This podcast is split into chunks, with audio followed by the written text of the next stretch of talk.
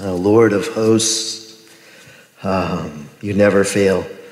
Indeed, there is no other like you. You are the King of creation. You are great and you do great things. And so here we are.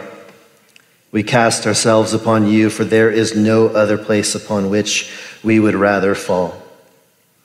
We understand ourselves to be needy creatures, dependent upon your sovereign hand. By the gracious work of your Spirit, you have opened our minds, our hearts, our wills, our affections, so that we might be open and ready to receive from you. And so we pray that you would enable us to take what you give and to give it back into your service for your glory. Would you use our tithes and offerings to continue the work of declaring the gospel of our Lord Jesus Christ? We pray for the young men and women the leaders that will go with them as they travel abroad to do your work in the coming weeks. Would you be with them? Show yourself faithful to them, stretch them and convict them, empower them, strengthen them, protect them. Uh, we pray for their parents, uh, their loved ones here that'll be here and waiting and wondering and praying for them as they go. Would you deepen their faith and trust in you?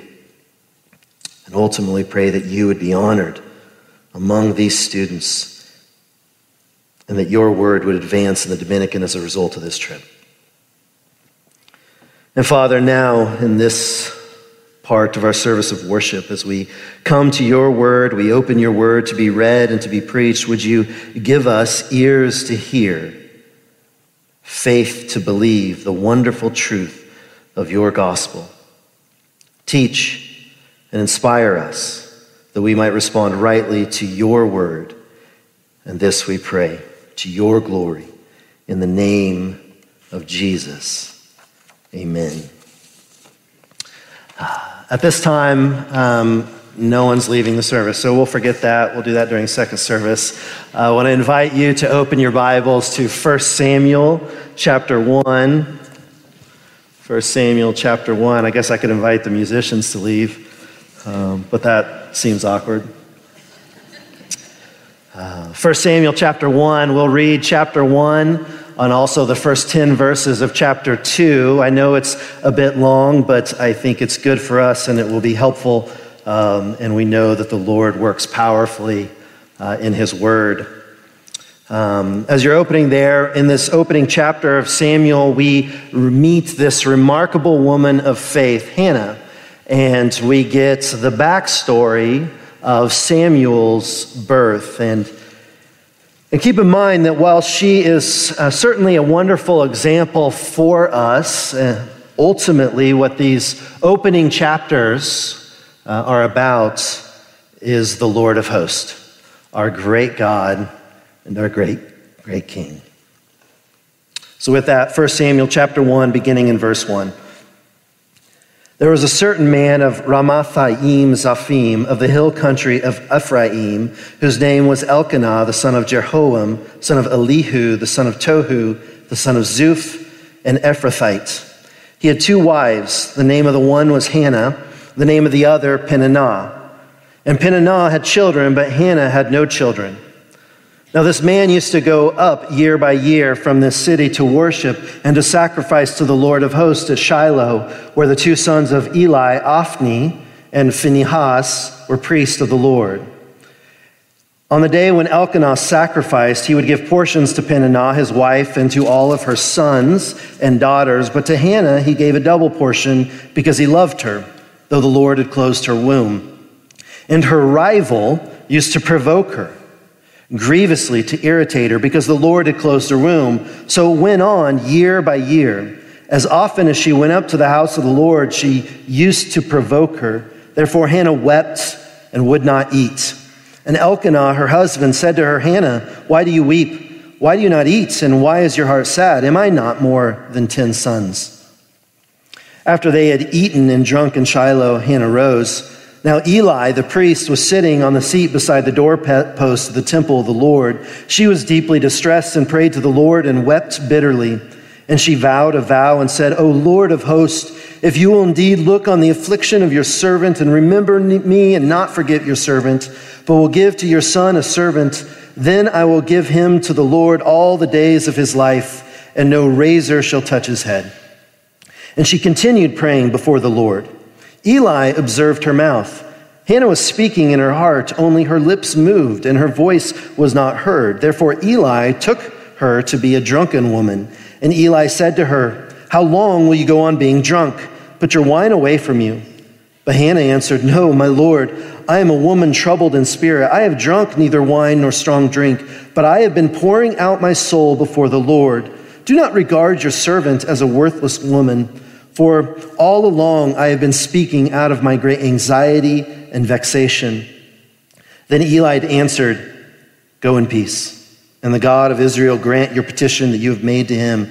And she said, Let your servant find favor in your eyes. Then the woman went away, ate, and her face was no longer sad. Then rose early in the morning and worshiped before the Lord. Then they went back to their house at Ramah, and Elkanah knew Hannah, his wife, and the Lord remembered her. And in due time, Hannah conceived and bore a son, and she called his name Samuel, for she said, I have asked for him from the Lord. The man Elkanah and all of his house went up to offer to the Lord yearly sacrifice and to pay his vow. But Hannah did not go up, for she said to her husband, As soon as the child is weaned, I will bring him, so that he may appear in the presence of the Lord and dwell there forever. Elkanah, her husband, said to her, Do what seems best to you. Wait until you have weaned him. Only may the Lord establish his word. So the woman remained and nursed her son until she weaned him. And when she had weaned him, she took him up with her, along with a three year old bull, an ephah of flour, and a skin of wine. And she brought him to the house of the Lord at Shiloh. And the child was young. Then they slaughtered the bull, and they brought the child to Eli. And she said, Oh, my Lord, as you live, my Lord, I am the woman who is standing here in your presence, praying to the Lord. For this child I prayed, and the Lord has granted me my petition that I made to him. Therefore, I have lent him to the Lord. As long as he lives, he is lent to the Lord. And he worshiped the Lord there. And Hannah prayed and said, My heart exults in the Lord. My horn is exalted in the Lord. My mouth derides my enemies because I rejoice in your salvation. There is none holy like the Lord, for there is none beside you. There is no rock like our God. Talk no more so very proudly. Let not arrogance come from your mouth, for the Lord is a God of knowledge, and by him actions are weighed. The bows of the mighty are broken, but the feeble bind on strength. Those who are full have hired themselves out for bread, but those who are hungry have ceased to hunger.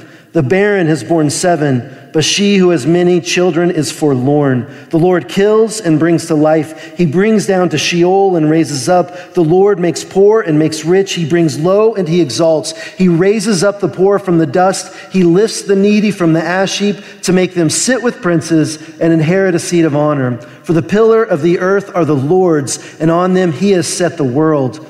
He will guard the feet of his faithful ones, but the wicked shall be cut off in darkness for not by might shall a man prevail. The adversaries of the Lord shall be broken to pieces. Against them he will thunder in heaven. The Lord will judge the ends of the earth. He will give strength to his king and exalt the horn of his anointed. And thus far in the reading of God's word, the grass withers and the flower falls, but the word of the Lord remains forever.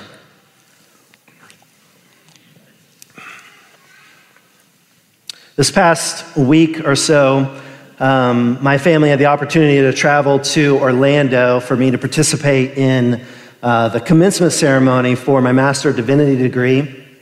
I started this, uh, the program at, at RTS in 2012. So if you do the math, our children were ages three and six. And every time I would travel to Orlando, they always wanted to come along with me because they wanted to do what? They wanted to go to Disney World. And so I made a promise pretty early that uh, I would, in fact, take them with me when we went. The, the problem is, is, none of us realized that it would take me eight years. And so when we finally uh, took them um, this year, they are 12 and almost 15. And so they weren't too interested in Disney World. Uh, but we did go to Universal Studios, and um, we had a great time. And but there was this moment that I just, it keeps rolling around in my mind uh, from this last week.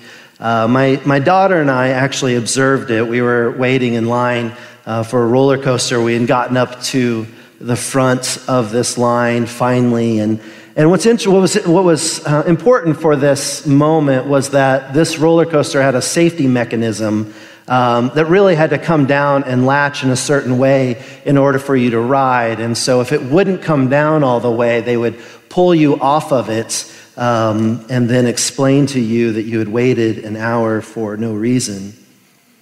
Um, well, here we are at the front, and there's this couple, this young couple right in front of us, um, and they, they pulled them off.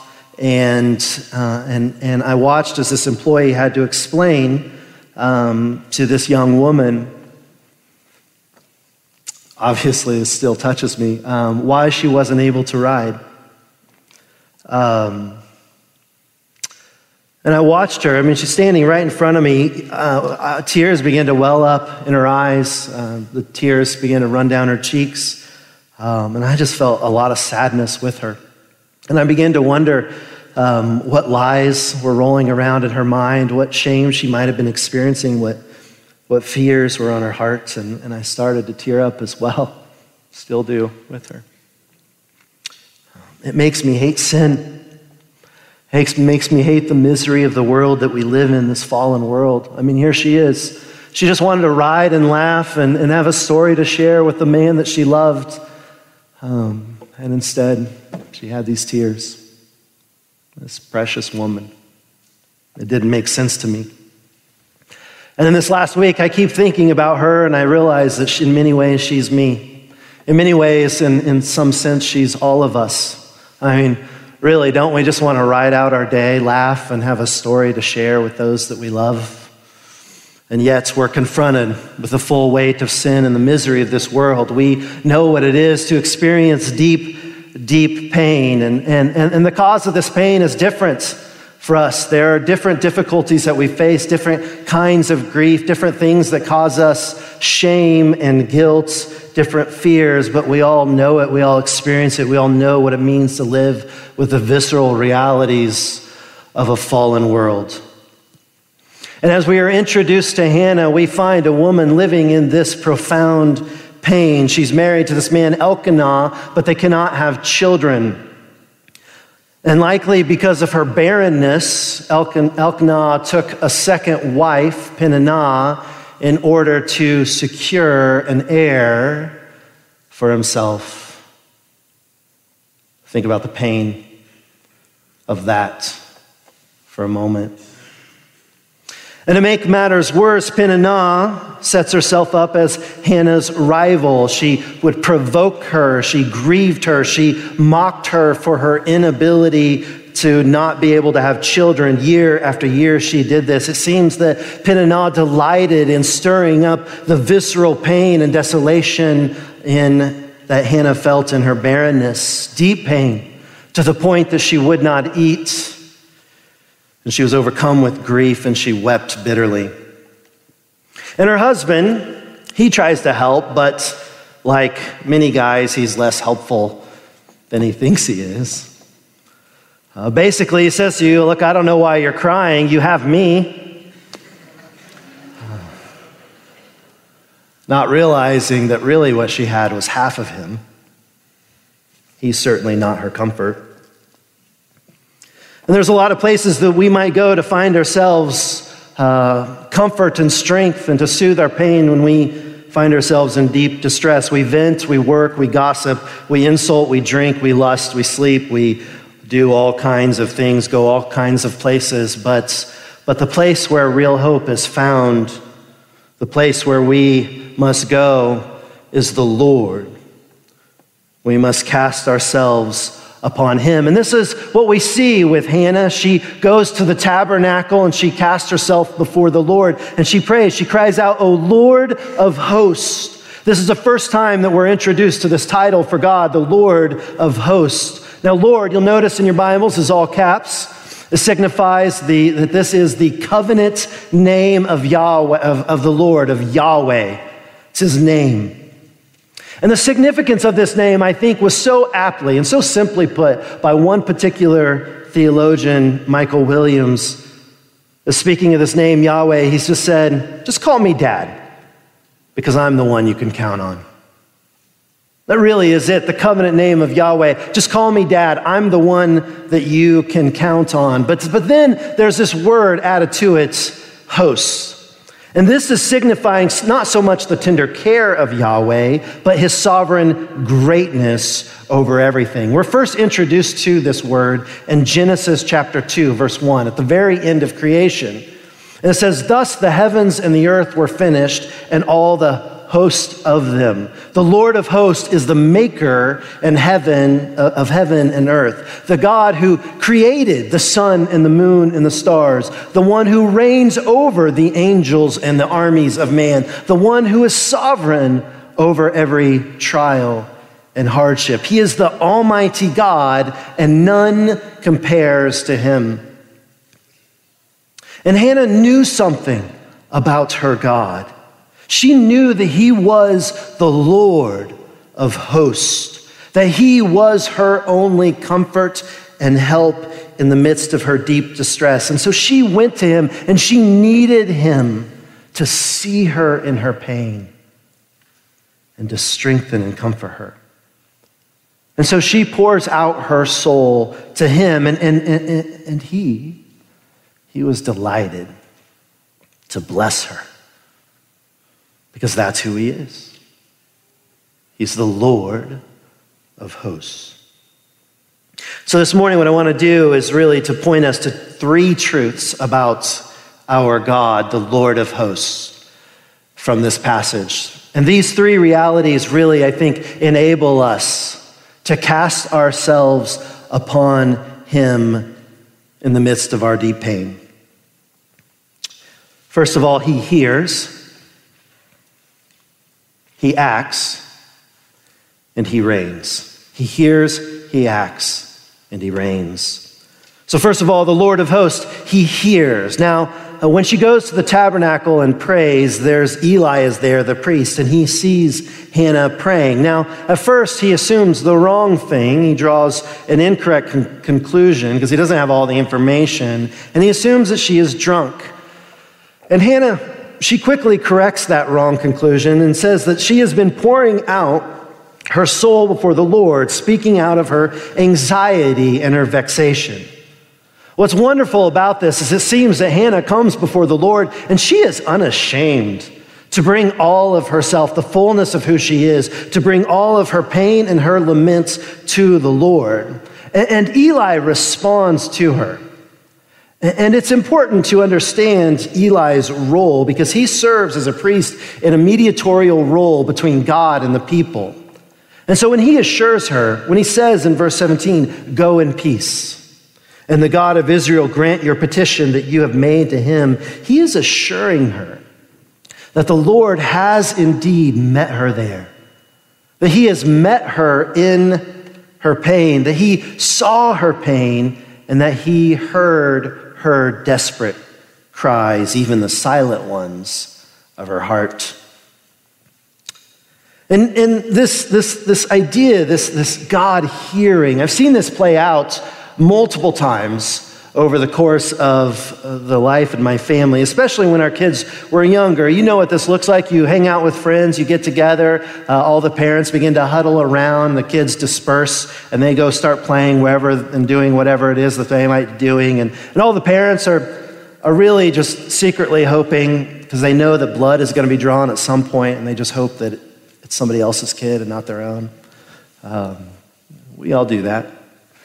Well, uh, we'd be sitting there huddled up, and all of a sudden, uh, a mom jumps, right? Hannah jumps up and she takes off, and she, in the middle of a conversation, and you have no idea what's happening, and she gets there well before you even realize, I even realize what's going on. She heard her child crying or calling out for help, looking for help. A mother's ears are so attuned to the cries of her children that when they cry, she hears their cries. Now, I do realize that does say something about uh, my children's father. That's a sermon for another day.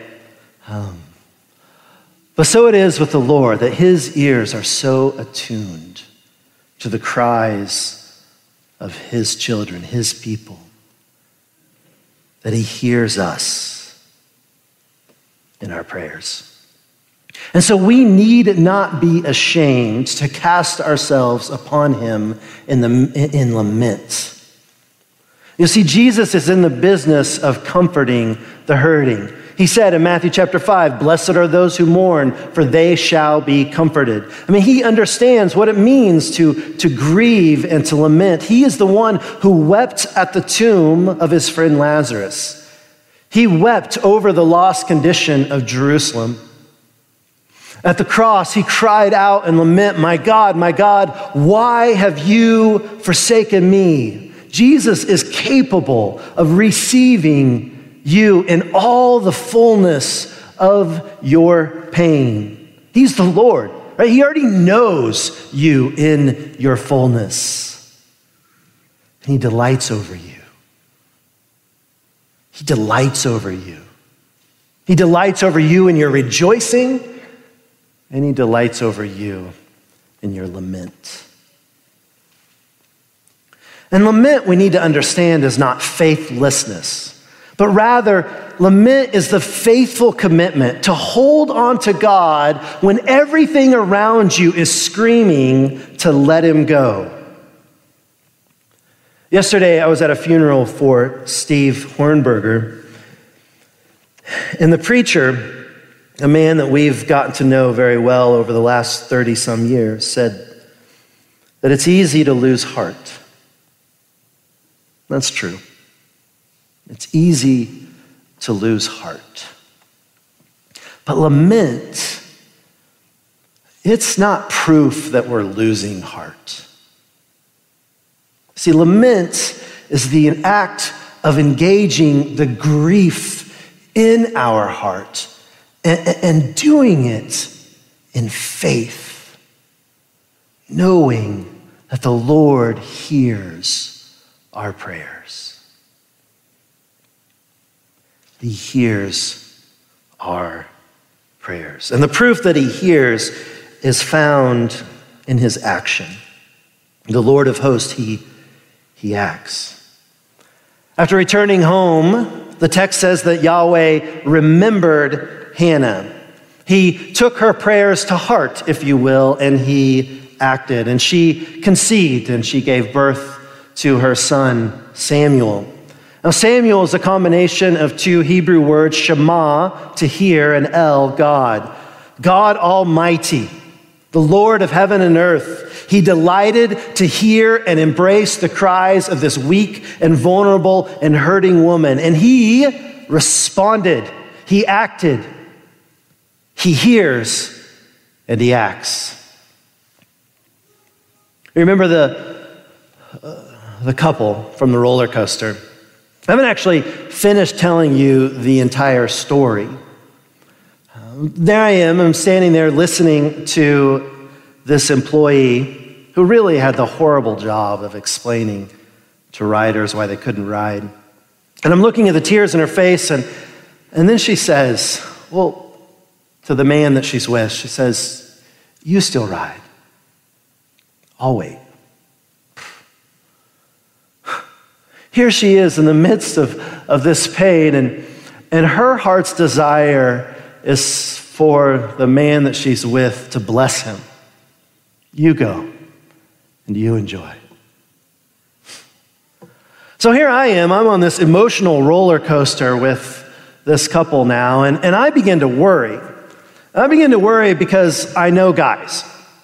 And I'm, I'm thinking, I'm actually getting pretty angsty um, because I'm afraid. I'm afraid about how he's going to respond. And I'm thinking, okay, you hear her words, go ride, enjoy without me. But I'm wondering, are you hearing her heart? Are you hearing the pain in her soul? And I'm wondering, what's this guy going to do? And then he says, no. I just want to be with you.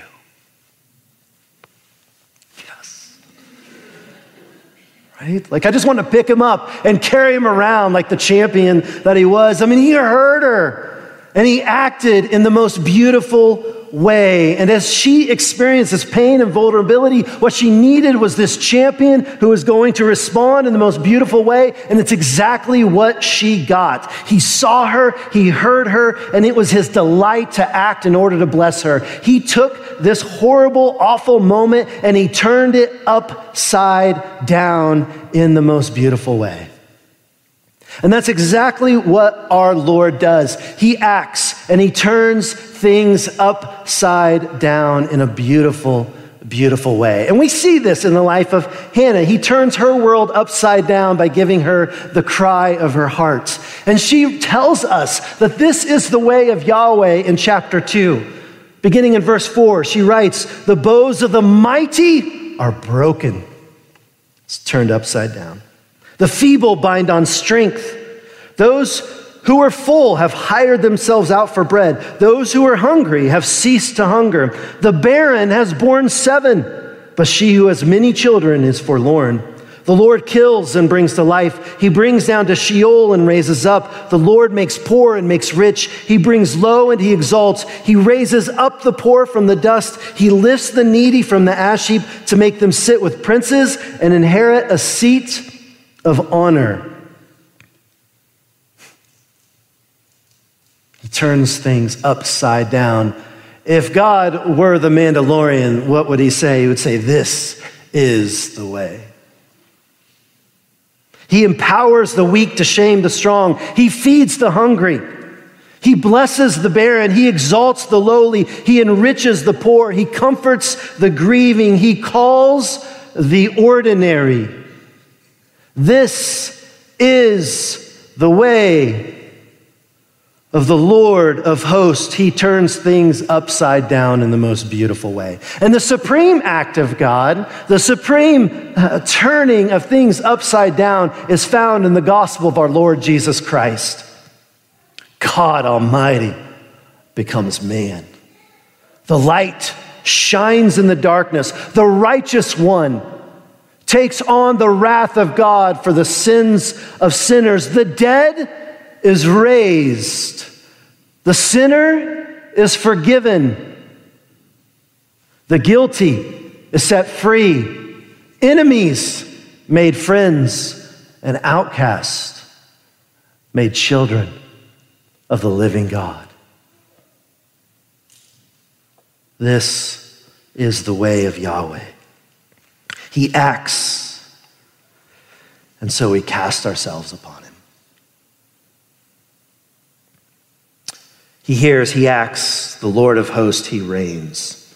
A number of years later, Hannah prayed these words in chapter 2. And at the end of the prayer, she says something that's interesting.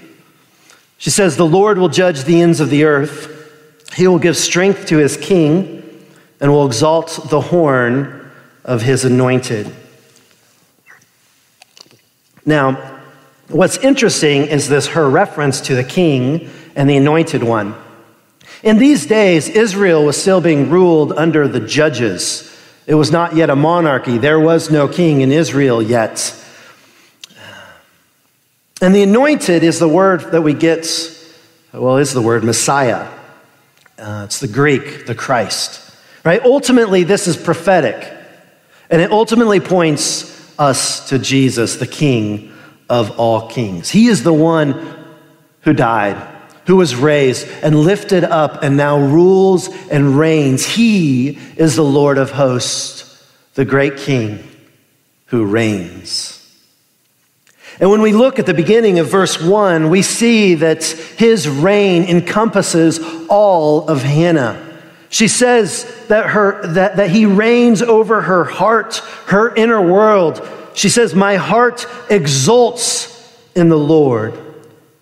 He reigns over her weakness. She says, My horn is exalted in the Lord. The horn of an animal is a place of its power and strength. The Lord reigned over her weakness, and he became her strength. He reigns over her enemies.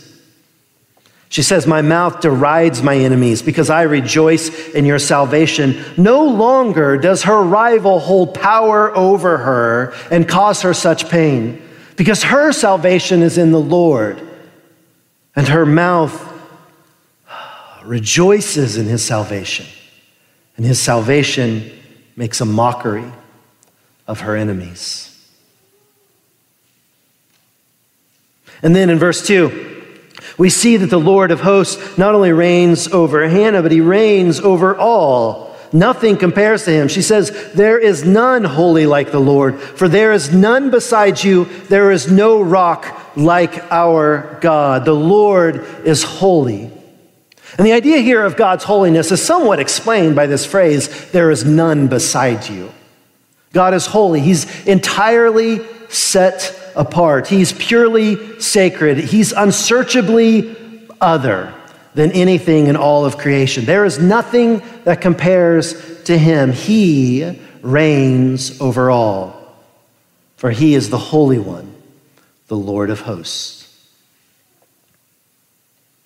Turn, if you would, grab your Bibles and turn to Revelation chapter 4.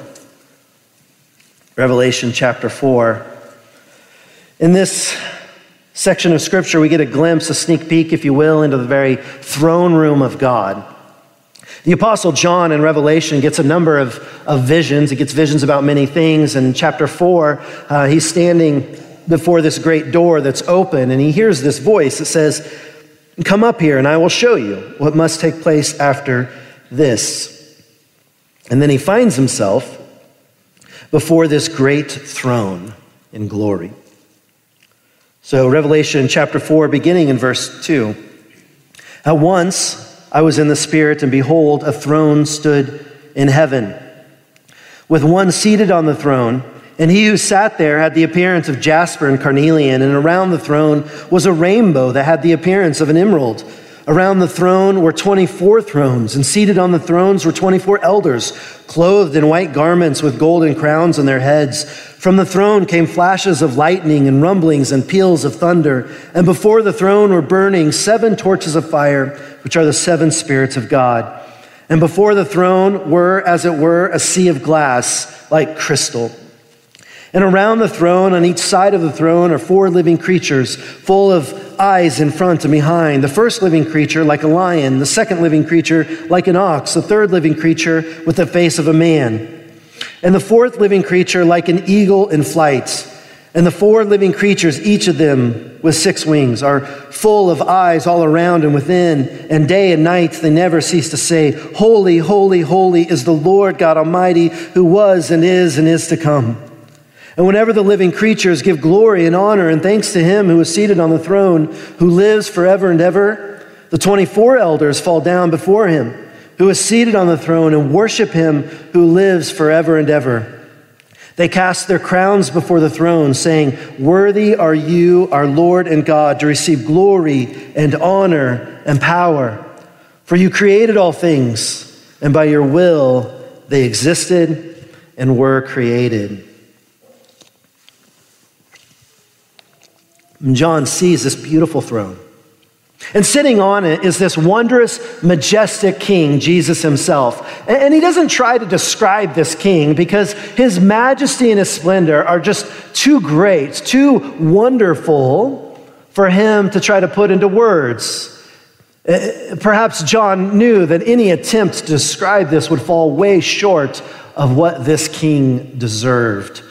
And so he only says that the appearance was that of jasper, carnelian, these, these bright and beautiful stones. He's using beautiful colors in order to try to illuminate and help us understand something of the majesty and the beauty of the glory of this king. And all around this throne, he uses more colors the colors of a rainbow and the deep, beautiful green, this dazzling green of an emerald. It was a sight that was, that, that was meant to to show us a bit of the beauty of this glory. That if we would see it, it would take our breath away. So grand was it that it, that, that it, would, it would inspire awe and wonder. Our eyes, perhaps, when we see it, will dance days upon days, hours upon hours for all of eternity across this wonderful sight. And around this throne were these other thrones, 24 thrones. And on these thrones were these men, these elders, as John says, and they're clothed in, in pure white and they're crowned with golden crowns. They represent the people of God, the 12 tribes of Israel representing the Old Covenant people of God, and the 12 apostles representing the church and the New Covenant people of God.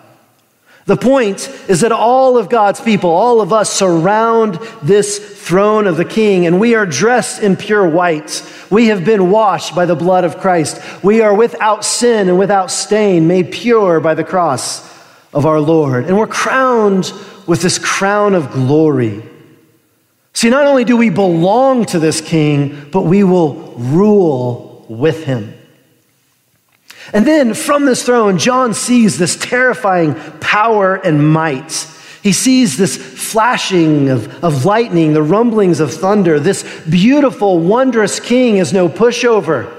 Right? His force is beyond compare. His authority is without limitation. His strength flashes and rumbles like a great and terrible storm. And before the throne are these torches of fire, and all around a sea of crystal glass, elegant, majestic, noble. And all around this great king are these creatures, these angels, who day and night are calling out, Holy, holy, holy is the Lord God Almighty, who was and is and is to come. Holy, holy, holy He's God, the Lord, the King, the ruler, the creator of all things. He's almighty and all powerful. He is supreme. He's first and he's greatest. He is the Lord. He's the one who was and is and is to come. He's eternal. He's everlasting. He has no beginning or end. He always has been God. He always is God. And he always will be God. And they are calling out, Holy, holy, holy, because they are calling to us, they're calling for our attention so that we would come before this king and that we would wonder at his greatness, that we would marvel at his beauty, that we would tremble before his power, and that we would cast ourselves. Just like they are doing, that we would cast ourselves before him, for he reigns holy, holy, holy is the Lord God Almighty. How can there be any other way for us who come into the blessed presence of this, thing, this king than to come casting ourselves before him? For he's the king, he's the Lord of hosts. Holy, holy, holy, there is none besides him. And this casting of ourselves before him is so beautifully illustrated for us in the life of Hannah. Remember, in Hannah's lament, she made a vow. She told the Lord that if she would give her a son, that she would give him back. She would dedicate him and devote him to the Lord to serve him all the days of his life. And Hannah, she kept that vow. She nursed and cared for her son. In the ancient Near East, a mother would nurse her child for up to three years. And think about this for a moment. His mother, with all of her joy over this child, nursed Samuel for two to three years, loving him, caring for him, rejoicing over him like every loving mother does over her child. You can just imagine how she adored every fat roll. How she adored every odd expression, every freckle and birthmark, every, every strange giggle and sound, and every spit bubble that came on his lips. And then, when he was weaned, he was a toddler. She takes him to the tabernacle and she gives him to Eli the priest so that he would serve the Lord all the days of his life. She casts her most precious gift, her miraculous child, before the Lord, and I think she did it with great joy. Why? Because she knew that there was no better place for her son than to live in service to Yahweh. No better place for him because he's the Lord of hosts. We're illustrated in this in Revelation chapter 4 as well. Anytime these angels around the throne began to exalt the Lord, these 24 elders, the people of God, they would leave their thrones, they would rise up, and they would come and they would fall down at the feet of Jesus, and they would take these golden crowns and they would cast them before the feet of this king, and they would cry out, Worthy are you, our Lord and God, to receive glory and honor and power, for you created all things, and by your will they existed and were created. Imagine this. Just imagine this. Imagine what it'll be like to stand in the presence of Jesus in glory, having lived and toiled and struggled through all the days of your life, through all the burdens and the troubles and the sins and the pains and the fears and the frustrations and all the sickness and death and all that is wrong with the world, and then dying and standing before Jesus himself having your tears dried and eliminated forever, having your burdens finally and fully lifted away, having your sins completely removed from you to never haunt you again, having your pain and frustrations unfastened from your heart and the peace of God implanted there instead, having your sorrow gone and joy forever. And then having this King, this your Savior, your Lord, your God, your friend, your brother, your Savior, your Jesus look at you full of joy, love, and acceptance, and saying to you, Well done, good and faithful servant. You have been faithful over a little, I will give, set you over much. Enter into the joy of your master. And then he takes this golden, glorious crown and he sets it upon your head, uh, symbolizing not only your acceptance, but your place in his kingdom. And for that, in that moment, you will know fully what you've always longed for. You will know what it is to know joy. You will know peace and you will know truth and you will know wisdom. You will know love and purity and righteousness. You will know justice and beauty. You will know honor, approval, and friendship. Because you will know Jesus and you will know him not in part by faith, but you will know him in full and you will know him by sight. And then, then you will fall. You will fall at his feet and you will take this glorious crown that symbolizes that you have received all that you've ever wanted and you will lay it down at his feet because he is worthy of worship. He's the king and he reigns. He reigns over your heart and you will exult in him. He reigns over your enemies because he's conquered at the cross of Jesus Christ and he's overcome the grave and you will have eternal life for all of eternity. That is the most glorious moment that I can imagine for us. And that is what we'll do. That is your future. It's why we're here today. It's why we sing. Imagine that. Imagine that and let that be what inspires you as you walk out of here today in the way that you live. Like Hannah with Samuel, like the 24 elders with their crowns, the response to this king, to the Lord of hosts, the one who hears us in our deep, deep pain, the one who acted and, the, and to redeem us from sin and death, the one who reigns over our very lives, the right response is to cast ourselves before him. Even now, we live our lives for him. We receive all that he gives to us and we give it back to him with great joy. And so we take our dreams, our vision of life, and we let Him define it. We take our limits and our weaknesses, what is very ordinary about us, and we hand them over in service to Him. We take our callings and our vocations and we give them to Him. We allow Him to shape them and for His ways and His purposes to be what guides us in them. We cast our spouses, our children, those that we love, we cast them before Him. And we're careful. We're careful not to make an idol out of the comfortable life that we often seek in America. And instead, we lead and we urge them on. We urge one another on toward the very mission and calling of God, even, even when it's hard and wildly uncomfortable.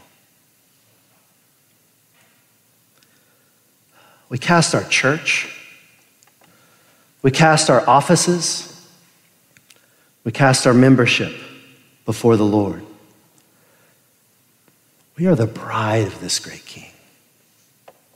And so we live not for ourselves, but always for the sake of the church, the bride of Christ, that we might give to her what we often so desire for ourselves. We give. We give by casting our time, we cast our opportunities, we cast our hospitality, we cast our gifts, we cast our money, we cast our energy all in service to the Lord. We receive. And then take what is most precious to us our, our child, our, our golden crown, our very lives, and we, we give it back to Him. He's the Lord of hosts. He's the Lord of hosts. Friends, cast yourself before Him. Let me pray. Father,